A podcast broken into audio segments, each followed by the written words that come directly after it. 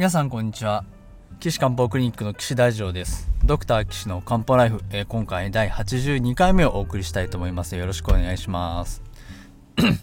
ということで、えー、今回で副作用シリーズも1234回目を迎えたわけですけれどもまああのよくね巷では漢方副作用ないとかナチュラルだから安心とかまあそういうこと言ってるわけですけど今まで申し上げたような副作用というのはまあ残念ながらしっかりあるわけですね。でなんで僕はこんな副作用のねお話をしようかと思ったかっていうと実はですねあのこの3月に、えー、台湾にまあ学会行ったわけなんですけどね台北で国際東洋医学会っていうのがまあありましてまあそこへ参加したわけなんですがまあ台湾の3月の台湾初めて行ったんですけどやっぱりいいですね、うん、台湾いいとこなので前にもねあのー、台湾録音の回を流したことありますけど是非皆さんね行ってみてください本当に。あのー、いろんな台湾の質問ねお受けしますのであの お問い合わせフォームからお送りいただいても結構です。でその学会行った時にですねちょうどあの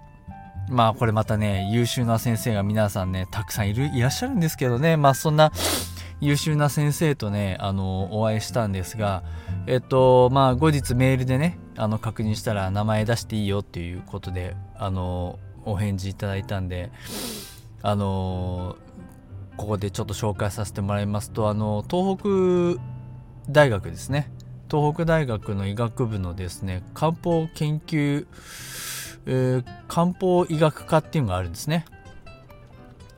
でそこがまあ結構いろいろ研究をされててですねそこで、えっと、発表されてたあ有田龍太郎先生ですねその先生がですねまああの生態のことを研究されてたわけなんですよ。ね東北大学っていうだけでもすごいんですけど実はその東北大学の前は慶応で研究してましたっていうからねまあ優秀な人が本当にたくさんいますよね。それでちょうどあのおえっ、ー、と生態ですね。前回あのえっ、ー、と何だったかな。UC かクローン病か潰瘍性大腸炎ですね。潰瘍性大腸炎で広島漢方っていうのがあってそれで生態を、うんと、単品で使ってますっていう話を、まあ、させてもらったんですけど実はあれはですね重大な副作用がまああるので、えー、あんまりちょっとこう心配なんですよねでしかもその有田先生はその研究をずっとされてたっていうのですごい詳しく教えていただきました。まあ、あのそもそも漢方薬っていうのはですね現代医学と違ってその単一成分でできてるわけではないんですよ。わかります？あの皆さん例えばあの風邪薬にイブプロフェンなんていうね抗炎症薬が含まれてますけれどもあのイブプロフェンっていう成分を一つだけ取り出して薬にすることはできてますね。うん、でそれで抗炎症作用がありますよとかあそういう話はまあいろいろあるわけですよ。例えばロキソプロフェンなんて言えばねそれも痛み止めですし、まあ、もっと言えばこの麻薬の痛み止めとかあとはもう血圧の薬も糖尿病の薬ももっとね糖尿病で言えばもうインスリンを自分の、ね、人間とインスリンとほぼ同じものを作って人間に注射するっていう治療もですねどれもこれも全てみんな単一の化学物質が人間に及ぼす現象を使って薬として使ってるわけなんですよ。なのであの例えばあ柳の木って知ってます？柳、えー、や柳は揺れる。揺れるは幽霊。幽霊は消えるとかってねありますけどあの柳の木なんですけど柳の木をですねあの爪楊枝に使うなんていう風習があったそうなんです。で柳の木を爪楊枝に使うとなんか血が止まりやすいよみたいなことがあってそれで柳の木を飲む柳の木を煎じて飲むというのではなくて柳の木からじゃあどの成分がその血が止まるのに有効に作用しているのかということを細かくもう柳の木って言ってもねもういろんな成分が含まれてるわけですよ。まあ今ではもう解析されてるから分かってますけどその柳の木をもう、あの、何百という成分を調べて調べて調べて調べ尽くしてそれでようやくあこの成分が血を止めるのに有効なんだっていうのがですね突き詰められてでその突き詰めた成分を取り出して薬にするとかですね。あとはあの青カビってありますよね。青カビからペニシリンができたじゃないですか。だからその場合も青カビを培養した時にどの成分が抗生物質として役に立っているのかっていうことをまあ、あのいろいろ調べたところあのペニシリンという、まあ、逆だな。とりとある成分が検出されてそれをペニシリンという名前つけたわけですね。現代医学の薬っていうのはそうやってできてるんですよ。単一成分なんですね。まあ最近はその合剤みたいな形でね例えばステロイドと β 刺激薬の吸入薬とかあとはその ARB ってっていう高圧薬とカルシウムブロッカーを混ぜた合剤とかまあそういうのはまあさすがにあるわけなんですけどあとその PL っていう漢方あの風邪の時に飲む風邪薬もまあいわば合剤っちゃ合剤ですね。あの抗ヒスタミン薬とか抗炎症薬とかまあいろいろ入ってるわけなんですけど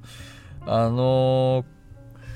化学物質の薬っていうのは単一なんですよ成分がね。ただ漢方薬はどういうなってるかっていうと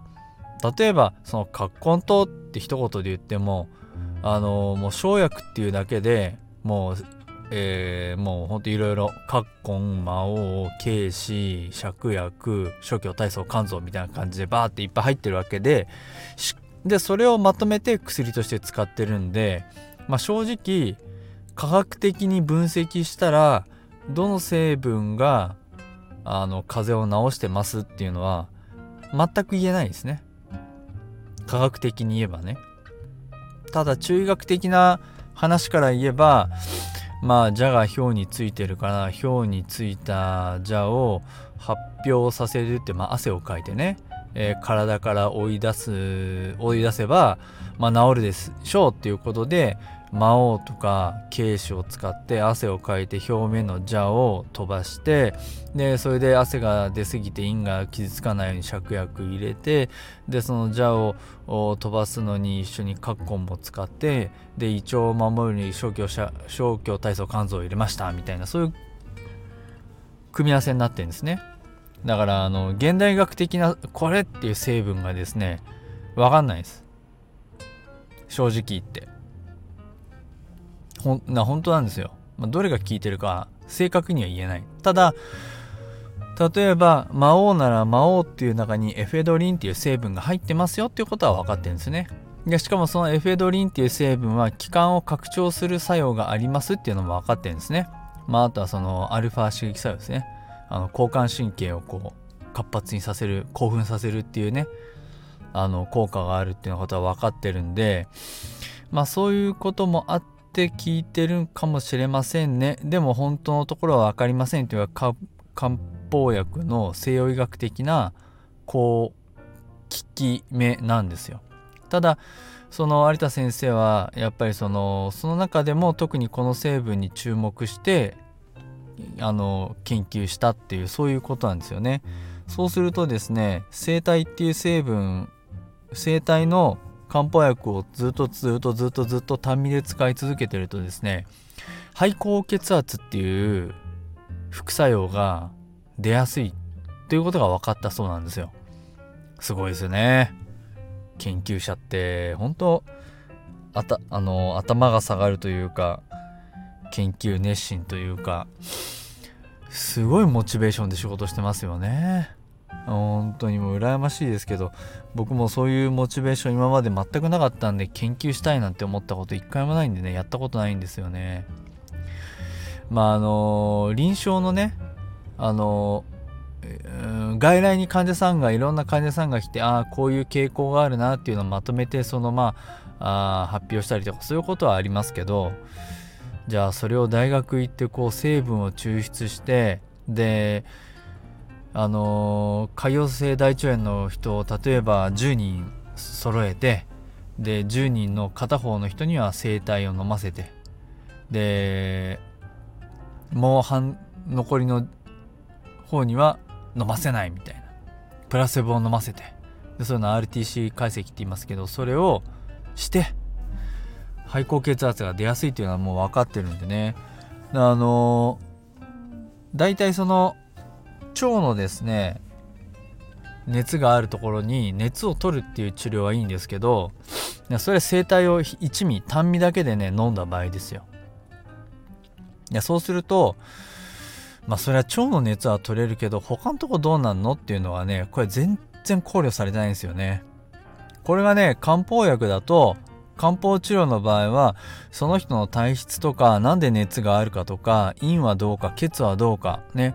あの大腸以外の熱はどうかっていうともう全部考慮していろいろ生薬を組み合わせて治療していくんですよ。だから多分ですよ。これはもう解明されてないからははっきり分かんないですけどそういうちゃんと全身を見ながら漢方薬を調合して飲んでいる場合っていうのは多分その、ね、複雑系が複雑系ってそのいろんな成分がいろんな風に働いて副作用が出にくくなってんじゃないかなっていう風に思ってるんですよね。これをねまたちょっとあのあの昔じゃああの肝臓にはこれがいいだろうっていうんでやらかしちゃったっていうのがまああるんでまたちょっと次回ですねお話をしたいと思います。あのー、こんな感じでねあの、副作用っていうのは絶対あるしゼロではありません。ただ僕らはそれを分かっていながらもしっかり使えば大丈夫だろうっていうふうに考えて漢方薬使って治療してます。ですからまあもし起こっちゃった場合はですね治療はまあ必要なんですけどあのー、ぜひですねあの専門家の方にあの漢方薬はですねご相談した方がいいんじゃないかなと思います。まあ、専門家私も専門家なので、えー、もしご希望でしたらね私の治療を受けにいらしてください岸漢方クリニックのねホームページのお問い合わせ欄から、えー、お便りいただけたらありがたいですえー、ホームページの URL は高崎漢方人道 .com です。takasaki-kanpo.jimdo.com です。えー、まあ、治療行く前にねどんな人が治療してるのかっていうのを見たければ私の勉強会においでいただければと思います。無料でやってますんで月に1回第1金曜日の、えー、お昼1時半からだいたい2時間ぐらい、えー、お話をしてます。前回は風邪でしたけどね。今度不眠についてお話しようかなとか思ってます。えー、群馬県高崎市の宗高町にあります近隣大家族の寄り合い所があるんでね。そこにえー、お問い合わせいただければと思います。それでは皆さん、またちょっと副作用続きで、あの、あれなんですが、次回また副作用のお話ししたいと思いますので、よろしくお願いします。皆さんまたお会いしましょう。さよなら。